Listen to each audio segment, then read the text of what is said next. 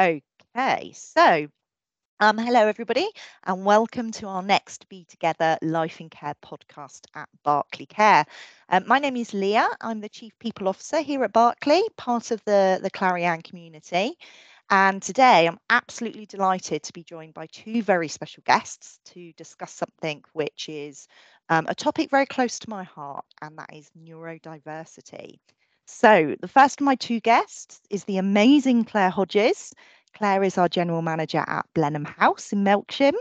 Um, and is also a member of our neurodiversity steerco um, working group and she's a real passionate advocate um, of neurodiversity and inclusion um, so welcome claire delighted to have you here and my second guest um, is someone who probably needs no introduction if you've uh, met him before. He is the brilliant Theo Smith.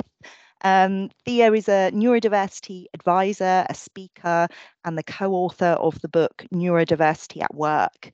Um, if you haven't read that, there's a there's a plug for you there, Theo. Brilliant book.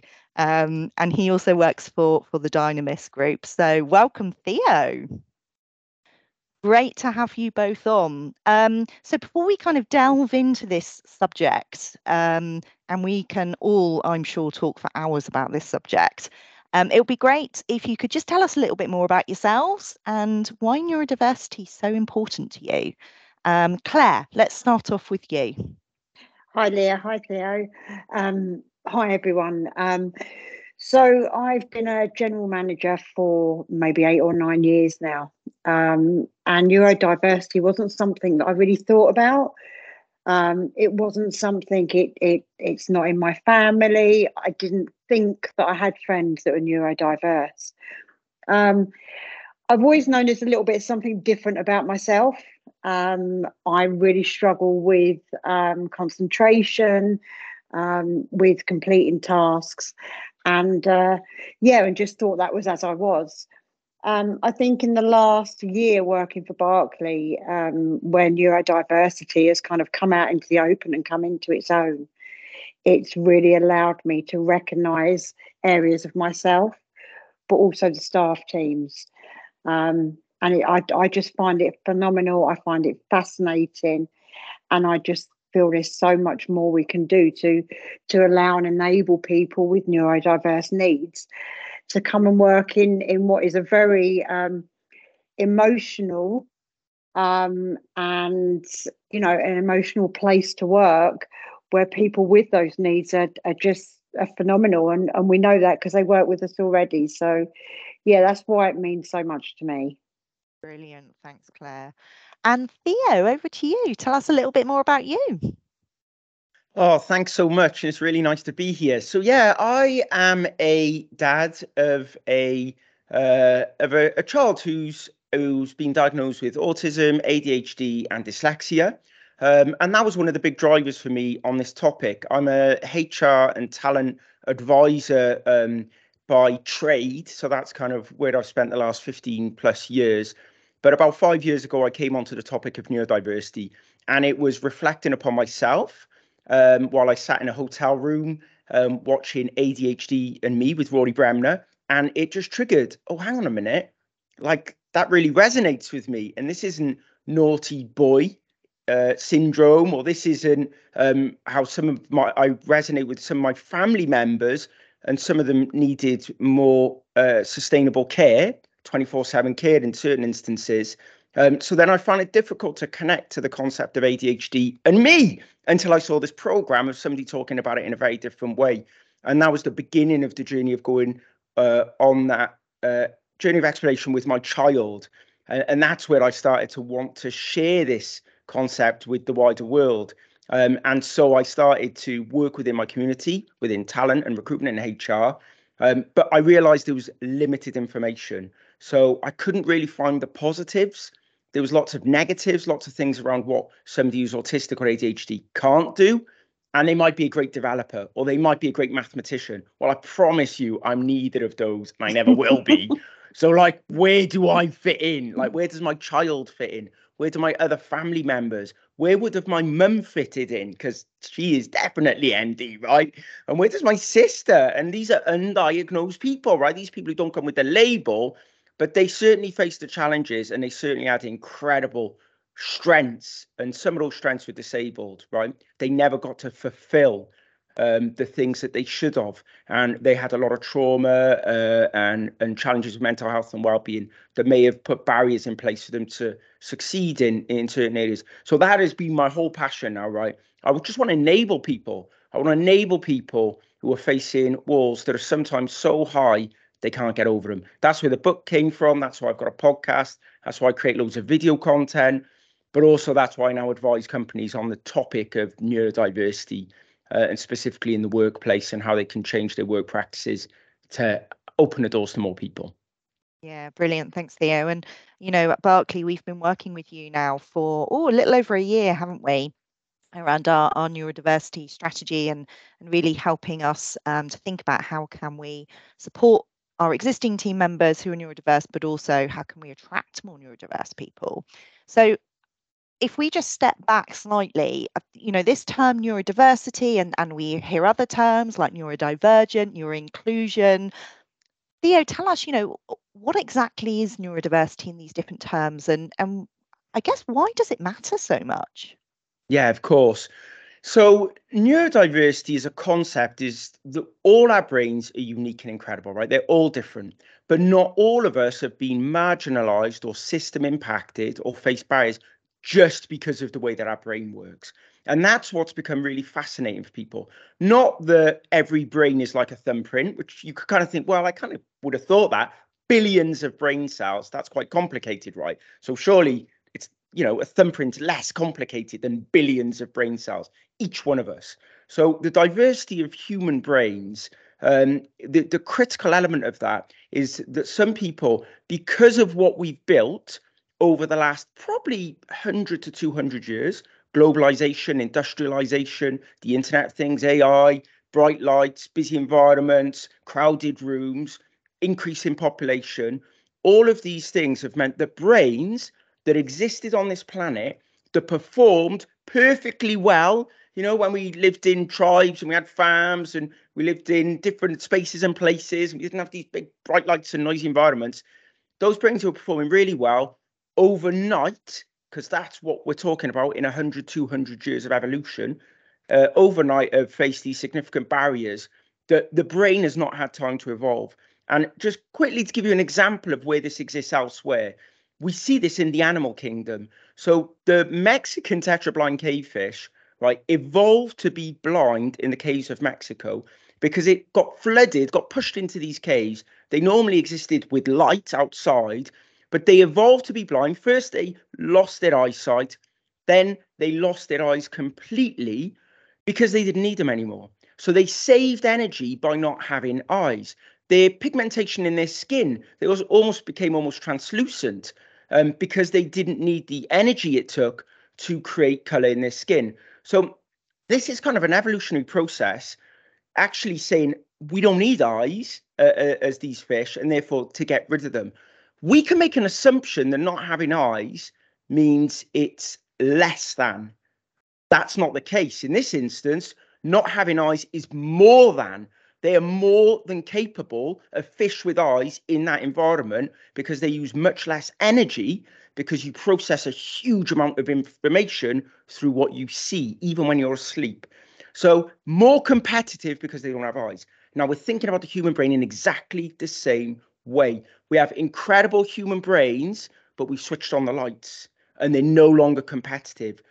The lights are our environments. We can change the environments to enable this incredible human brains. And that for me is why I'm so passionate about neurodiversity and why we built this stuff, right? We built this stuff that hurts us. Why can't we change it?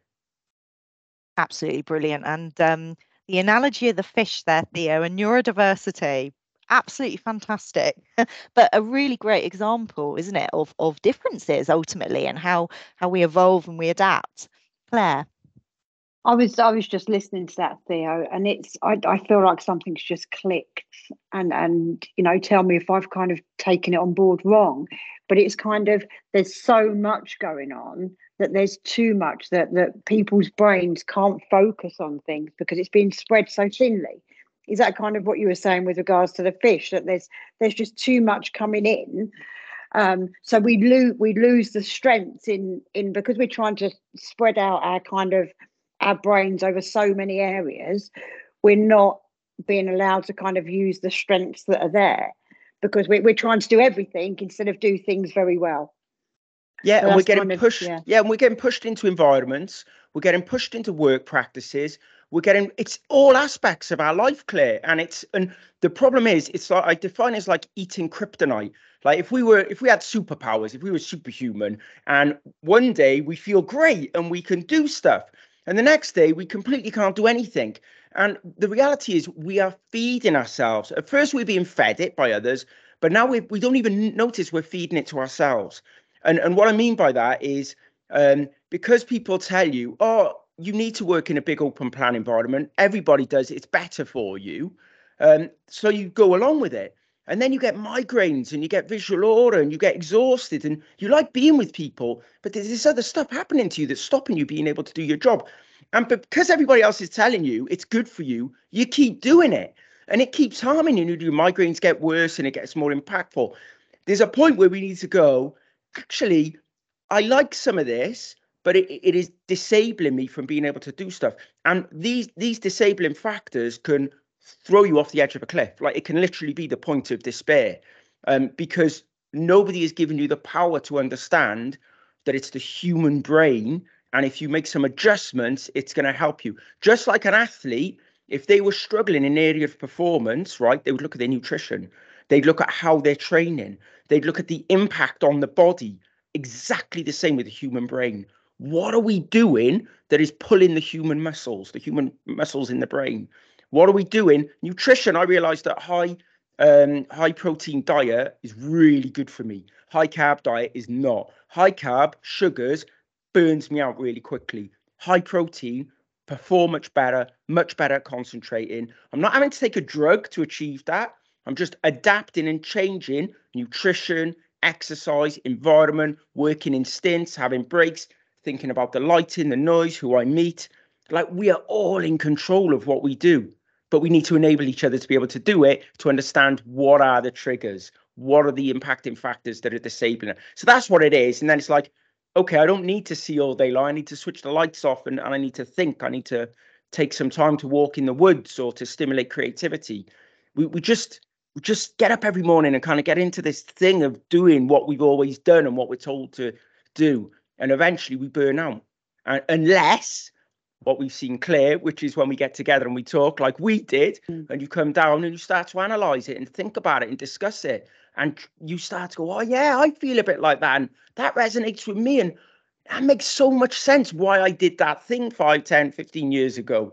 Like I can now see that it was what was happening in my brain. Maybe I could have changed some of those things. Maybe we can change some of those things for others. I I think listening to you again there, Theo, I think um, up until about a year, 18 months ago, I was trying to perform as all the other managers within the group that I work for. And it was kind of it was very this needs to be done on this day and you need to get you know your paperwork needs to be done and your audits need to be done. And you need to perform at this level and your investigations need to look like this and i spent so much so many years in a, in a really heightened state of anxiety feeling less than because i couldn't do what the other people were doing within the last year and, and working within Berkley, and I and I have to take my hat off to everyone that, that's in, been involved in this because for myself I've come such a long way. I now do things my way but get the same outcome.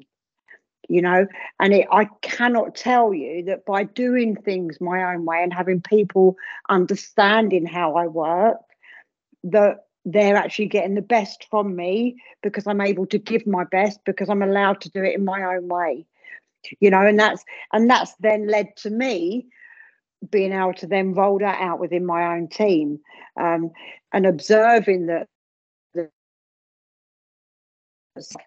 don't work well to being being given instructions that way or they turn up late for work because you know their, their sleep pattern is very different to other people's and it's not about getting them to conform it's about well hang on a minute let's throw conformities out out, out the way let, let's rid ourselves. We we need that person to get into work.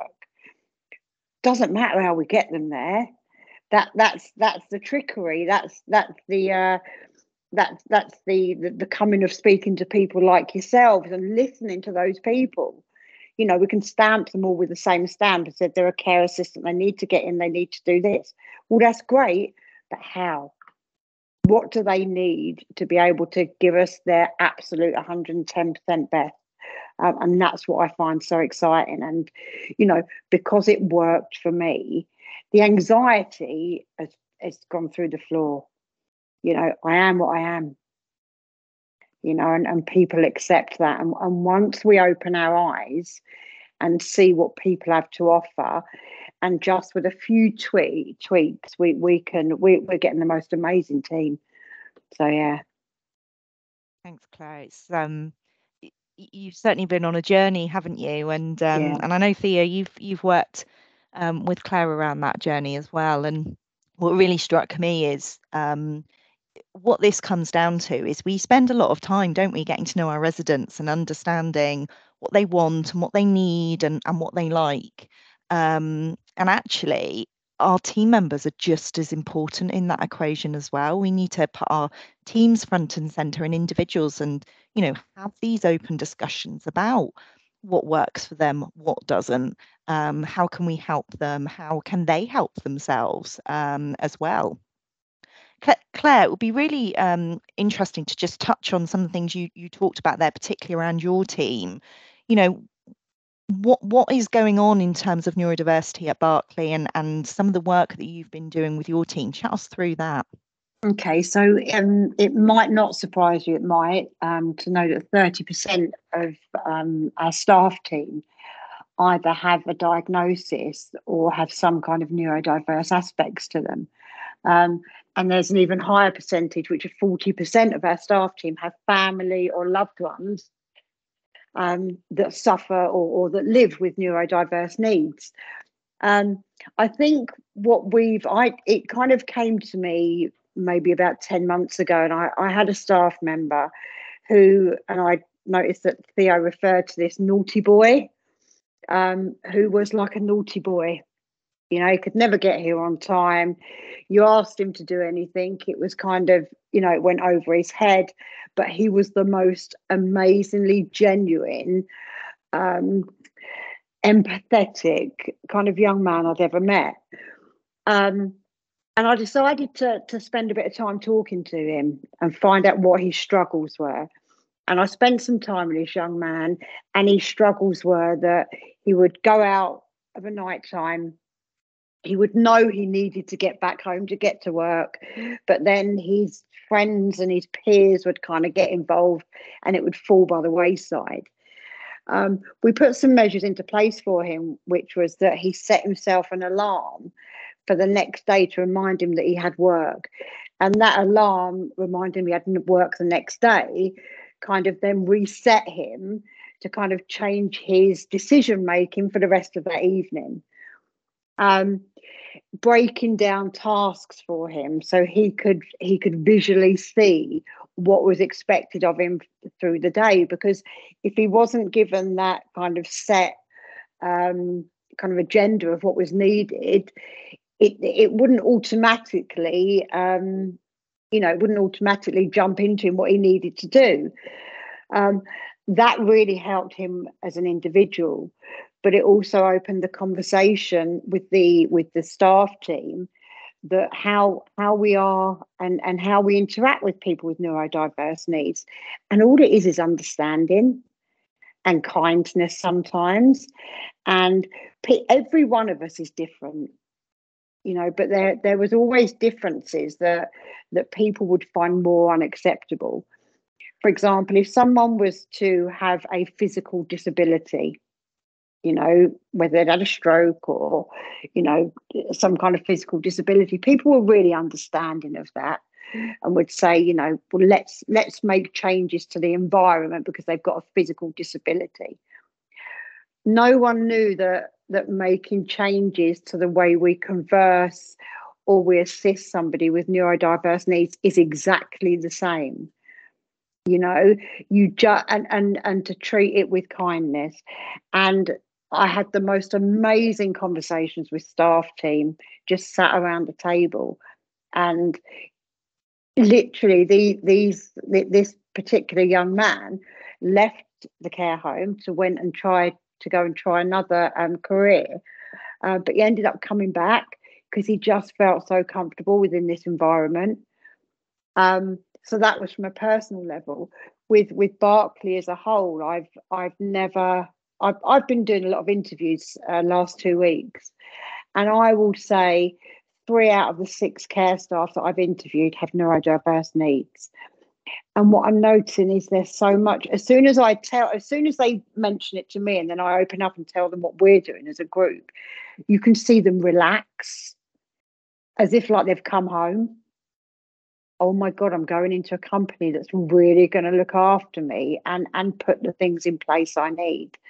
Um, and that's that's phenomenal. And you can probably see leah that i've got a big grin on my face because it's it's like they, they've just never heard of it you know? So how amazing is that berkley as a company are allowing people to feel comfortable in their own skin and come into work it's so, so important. Yeah, it's so important, isn't it? And I just want to pick up on on um, something you you said there, Claire. And you know, thank you so much for sharing that that insight with us.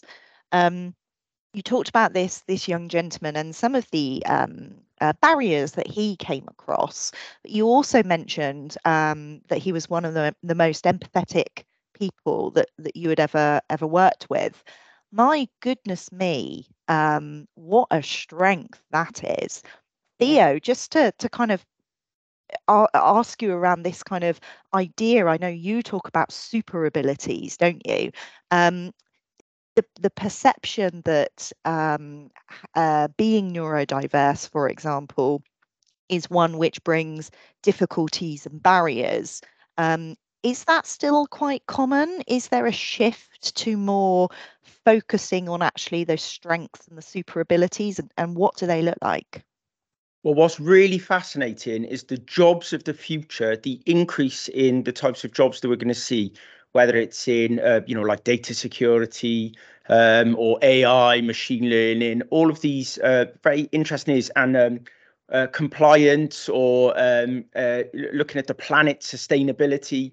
Um, those types of new roles that are going to be generated there are going to be uh, very good roles for people who are autistic or ADHD, which is what we're talking about, people who face barriers or dyslexic, um, for a number of reasons, because they overextend um, in areas, if, if we think somebody like Greta Thunberg, for example, in kind of social justice, in doing the right thing, in seeing things in a very linear way. So, you know, levels of empathy that are just not seen in, in most other people, right? That level of, level of care and consideration and seeing it as it is. Now, sometimes that can feel like a problem because you've got somebody who's going to call stuff out, right? And they may call stuff out they may say to you, "You look pretty rubbish today." Now, now, as on a human level, you don't want to be told you don't look great, right? You don't, you don't look great today. What's wrong with you? But uh, on a, if we bring that down to what's going on in that individual's mind at that moment, what they're doing is they're calling out what they see. Now we need that in our environments because actually sometimes you need that level of kind of direct uh, response to what they're seeing so that we can save people's lives, so that we can catch people before they fall, so that um, we can stop um, uh, organizations making big mistakes that have financial implications. You know, like we need people like that. So, what we see in people who've been marginalized and system impacted, who may have struggled in school or done very well in school, but struggle with relationships and connecting with others, um, is they have super abilities in narrow areas, right? So if we look at this across cognitive skills, when we assess people, whether we assess them for a job or whether we assess them more broadly for other areas or a university, we may assess them across six, seven, eight cognitive skills. Right. And most people, they may be scoring, you know, high or across in certain areas. You know, if you're going to be a top management consultant, you might score high across them all, right? But in reality, if you don't score uh, fairly well across all of them, you score really high on one and low across the others, you're never getting through the door because the way that we're assessing is based on the overall score across all cognitive areas. So this is the problem that we have at the moment that is a reason why almost 80% of people with an autism diagnosis in the UK don't have a job today, right? Fact. Now, pre COVID, more of them were in work, but they were in part time work. But obviously, part time jobs went during COVID. So we've got a huge proportion of workers, potential workforce, who are not in work. They're sat at home. They've done work, but they can't get back through because they've got high cognitive abilities in a narrow area, high level of empathy as an example, or highly creative, great people skills, um, or brilliant mathematician, um, or combination depends. But um, but but we're not letting them through because of the ways that we assess, because of the ways that we interview, because we look at them and think, oh, you're going to be a problem, rather than thinking, well, if I could just help you with these areas, you would be the most empathetic person in our team. And by the way, that's going to be really useful when you put when we put you in front of family members when we really need to understand what the core problems are going on within the environment, when we really need to get to the heart of the problem, right? Because sometimes you don't want to spend all your time in the heart of the problem, but sometimes you need to know what is. You miss it, compliance problem, right? Um, so it, it's these super skills that individuals have got that we at the moment are letting them sit at home. And if anybody's getting confused around what this looks like, this isn't just um, potential care staff or nurses or this is senior executives. This is there's people sat at home with a PhD or two, right? I'm not kidding, I kid you not, who cannot get into work because they cannot get through the recruitment assessment process. Irrelevant of the fact they're geniuses, academically brilliant in their narrow area, they can't get through this measure, which is across these six cognitive skill areas. So we've got to think about what can we change to enable that. And some organizations have recognized this. Jp morgan chase ibm microsoft have been looking at this for about 10 years. Actually they struggle a bit more because of their size complexity. Um, they've shown that it works in small programs that if you enable these people these individuals they go on to outperform their neurotypical um, counterparts right? If you give them the right tools to be able to enable them into those narrow skill areas right? They out uh, jp morgan identified as about 138% more productive than their counterparts. There was a great example of somebody in my village where i live who's non-verbal right he he can't um, communicate uh, verbally like many of us he's autistic yet through a government incentive and scheme he got to work for a company uh, whereby they gave him a longer onboarding process and they took him away from the normal recruitment assessment process.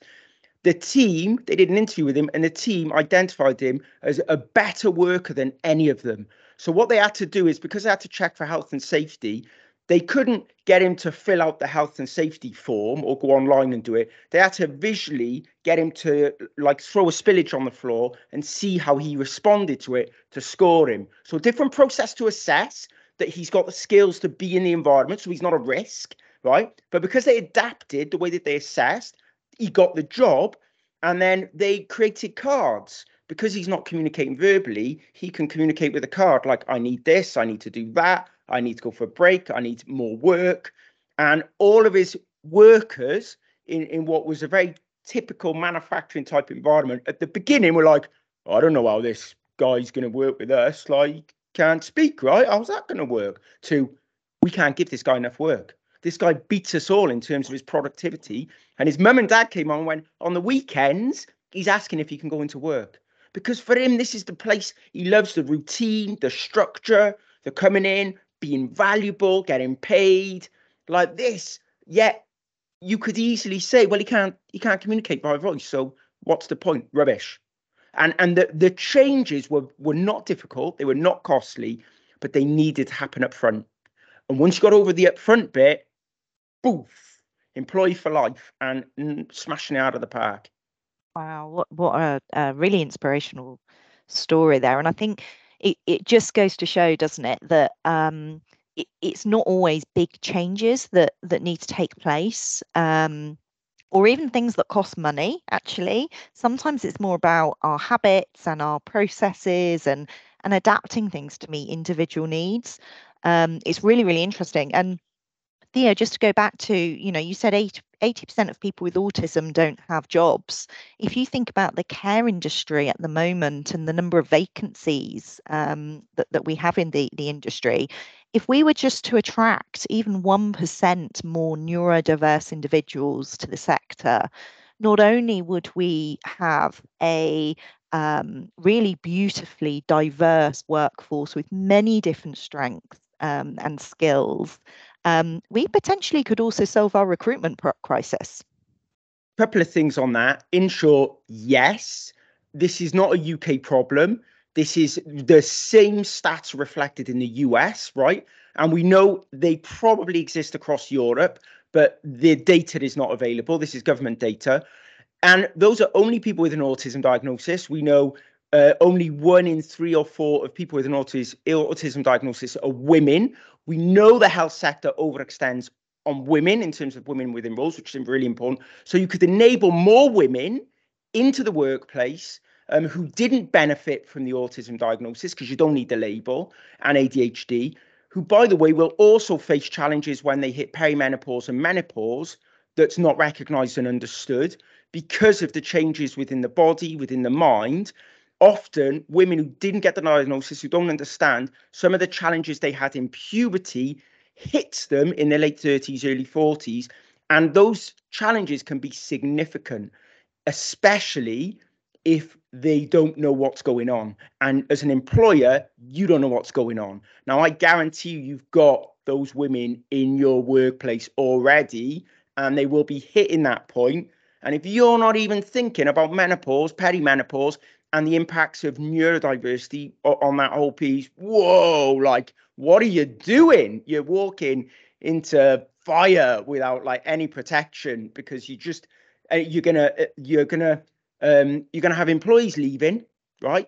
And the mental health and well-being will be impacted, um, and you're to lose great people. simply. But the other thing is, this is social responsibility, right? Think about this is social mobility, right? So as an organisation, think around the push from the EU and from other governments, countries around uh, social responsibility, um, social mobility, like this gets even bigger when you put it in that context. And as Claire already said, almost half your workforce is already being impacted in some way, shape, or form. So, like, shut your eyes to it if you want. Watch good employees leave. Watch productivity go down the drain. Watch mental health and well-being hit a wall, which it is broadly across the globe for not only those reasons, many other reasons. But we can we can rectify some of this stuff, right? But not if we say it's too much to think about. It, it'll hurt you more by saying it's too much to think about. That's a reality, a fact. If you start to deal with it, some front end changes, adjustments, and considerations and human connections will make a massive impact and difference, as Claire knows. I, I just want to say as well, if, if we're looking at how we enable these people to come into our workplace, you know, we, we, we want to start at the beginning. We want to start at, at, with the recruitment process, which is the part of the steer group that I'm going to be um, sitting on. But we've actually already got the people within our employment at the moment to help us take us back to the beginning. So we're going to go full circle because we already employ people that have neurodiverse needs, ADHD, autism, dyslexia. Why don't we utilize those people to then tell us how to make the recruitment process look? So we're not doing it blind we're just having to equip those people to to bring their ideas and their knowledge of their of their own conditions of their own neurodiverse needs and put them back at the beginning with us to then start that re- recruitment process to get more and more of these 80% of people that are sat at home i will just say i'm nearing menopausal age now so please be on on the watch out for that guys so, so it's all good. It's all downhill from here, I think. Just an, another thing as well. I work with an organisation where a manager and an employee came up to me after a talk. They uh, they own uh, a, variety of things: hotels, manor houses, uh, uh, and but the I did a talk, and the person responsible for forestry, looking after the the forests within that group, um, and that employee came up to me afterwards and went, "That really resonated." ultimately, the very short story is, um, and I recorded a podcast on this, but the manager recognized some challenges with the employee. They told them that they have seizures. These seizures in their employment got worse. This individual who got a first class degree in forestry sometimes couldn't even tell him what an oak tree was, right? Because in the moment they were panicking and, and, and they couldn't recall things immediately, even though they were an expert in, in uh, their field. Um, and these uh, seizures got worse and worse until through speaking with his wife, who worked in teaching, she said, Do you think she could be autistic? And he was like, I don't know. Isn't that a naughty boy syndrome again? You know, he's like, and she's like, No, you know, and he said, Well, because he had a close relationship with her, because she'd come in straight from university, and he really wanted to help her. And because she couldn't drive because of these seizures, he had to pick her up and drive around quite a bit. He sat in the car and went, Could you be autistic? And that led her on a journey of reflection. And answer was, I don't know. Anyway, they got the autism diagnosis. They supported her to get the autism diagnosis. They then worked with her on making simple adjustments. Sometimes, like, they didn't need to worry so much if she cried. Sometimes the the sensory overload meant that she became tearful or that she needed to lie flat on the ground or that she needed to take time out. But ultimately, she is an incredible employee. So when he made some of these adjustments, like, well, sometimes people go out for a cigarette or whatever else, right? Why can't she just lie on the floor somewhere and have five minutes in a darkened room, right? And when they start to enable these things and also support with some self care at home, she wasn't eating. So he, he organized with a, a company to have food delivered, you know, um, so that she didn't have to think about her food. When she got home, it was delivered and the ingredients were there and she could just make it. All of these things meant she started to eat. Um, there were other health related factors that were having an impact on her. Within about six months of that period starting, her seizures stopped completely. Her wow. seizures stopped. So when if any of you are thinking like, what's the point? Too much effort on a mm. human level, you've got somebody who's having seizures in the workplace and prior to joining, and through the changes and considerations, just by being human and helping them in a real empathetic way and not using it against them, which unfortunately sometimes happens, um, it it transformed her life. She was getting into periods of depression because she was going on wondering why why does this dream job not work for me? It doesn't make sense because everything I've worked towards is this special interest. Yeah, I can't. I don't like it. But to uh, ah, now now I can do the things that I'm really good at. Enjoy the environment, and I just like on a human level, those changes are gonna improve people's lives. And people live in communities, people have families, they have relationships. It, it will impact on everything. And I think as a caring organization, who you don't just have residents who, by the way, may also be autistic or ADHD, and they may uh, have dementia, and they've got family members who may also be autistic and you've potential new business making from those eight. So when you think about it as an organization, it's not just your people. You have a responsibility that just spreads so far and wide that if you start to do it, which you are, which is why I love the work that you're doing, it the impact is is far and wide. And so next time I'm stood on the playground, I'm not going to hear a parent talking really dismissively around autism, you know, just being a problem or I don't want my child playing with a child who's autistic or something like those that come from employees, people who work in jobs, right? We can change all those minds to make a, a better world for all of us. So, bit of a rant there, but. no, no, brilliant there. And, and you're absolutely right. We all have a part to play as individuals and as organizations, don't we? So, um, last kind of few reflections um, from from you both if um, if there was one or two things that that you would suggest for our listeners, particularly if they're employers or their managers, to do around supporting individuals who are neurodiverse, either they're existing individuals or or people coming into into the sector, what would that be? So, um, Claire, let's get go with you first. Um, I think my advice would be to listen to the person, not not um not an employee.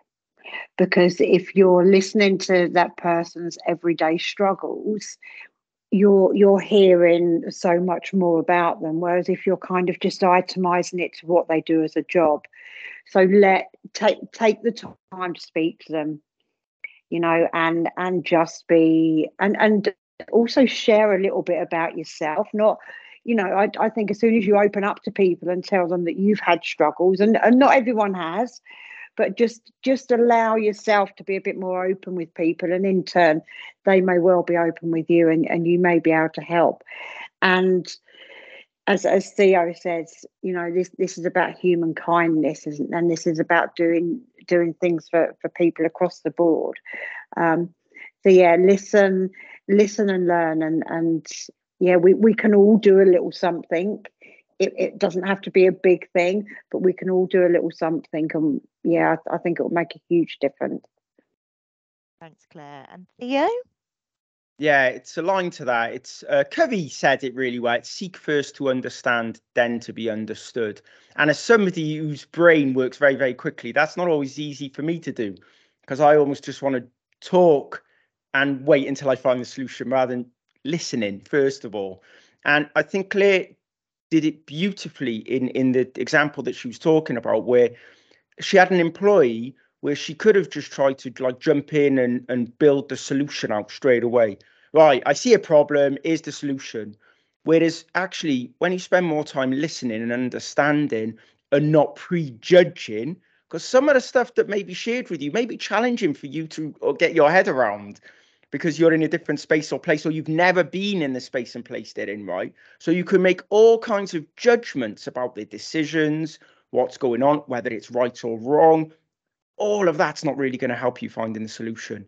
Being able to really uh, sit back uh, and, and let them share some of those experiences, take them away and further educate yourself outside of that, and then bring some of those learnings back in. That's where I've seen the most successful um, relationships between, and it doesn't have to be manager employee, it could be employee employee, because often we see a lot of struggles there. One employee struggling with the other one because the other one keeps forgetting to do the stuff, and that means they have to pick up the extra workload and all. So you you can quite quickly get a group of people who are arguing and, and not getting along. Um, when if we could just all step back and think about what's really going on there and what things we could put in place to support uh, each other, I think that's a much better place to come from. Brilliant. And um, finally, Theo, what can our listeners do to take their learning to the next level? Where can they go to find out more information? So um, there's so LinkedIn uh, is for me a, a, a, very powerful place and where I share a lot of my content and information. So they can find me on LinkedIn. I have a newsletter that I put out weekly that has hints, tips, advice from that week um, that's not too long, so you can follow that if you would like. There's the book if you want to geek out. If you don't want to geek out and you're not of uh, the mind to to read a book of this type, it's on Amazon and everywhere else. Um, I've got a podcast where I do uh, similar to what we're doing today, but it's hyper focused on neurodiversity and neuro inclusion. So I talk to all different types of people from different spaces, places on that topic. So you can tune into that. Um, there's also a lot of people sharing neurodiversity content in different areas as well now. So you'll get your finance expert that advises people on finance and business will have their neurodiversity lens and they want to share that. You'll have your HR experts, you'll have your CEOs, your there are lots of people who are experts in a particular area, but they also do it through the lens of neuro inclusion and neurodiversity. So dependent on your area of interest, you can go and find that. Or if you're a parent and you need help, um, there are a lot of groups in places like Facebook um, where they're community groups that focus on localized areas like my local area where I live. There's a group that specifically talks about how to advocate for your child, how to get help for your child, how to work with the education system. And I would imagine that there are similar groups across the globe um, that you can join um, to, to hear from other people going through the same experience. Brilliant. Thanks, Theo. So much out there. And, um, you know, we'd uh, certainly on our, our journey at Berkley, we, we've been through um, and we are continuing to go through our, our learning journey. And, we'd encourage anybody um, to, to follow those those examples that, that Theo has given. Theo, Claire, our time is up. thank you both so much. It's been an absolutely brilliant conversation. Um, and we look forward to seeing everybody on our next podcast. Take care.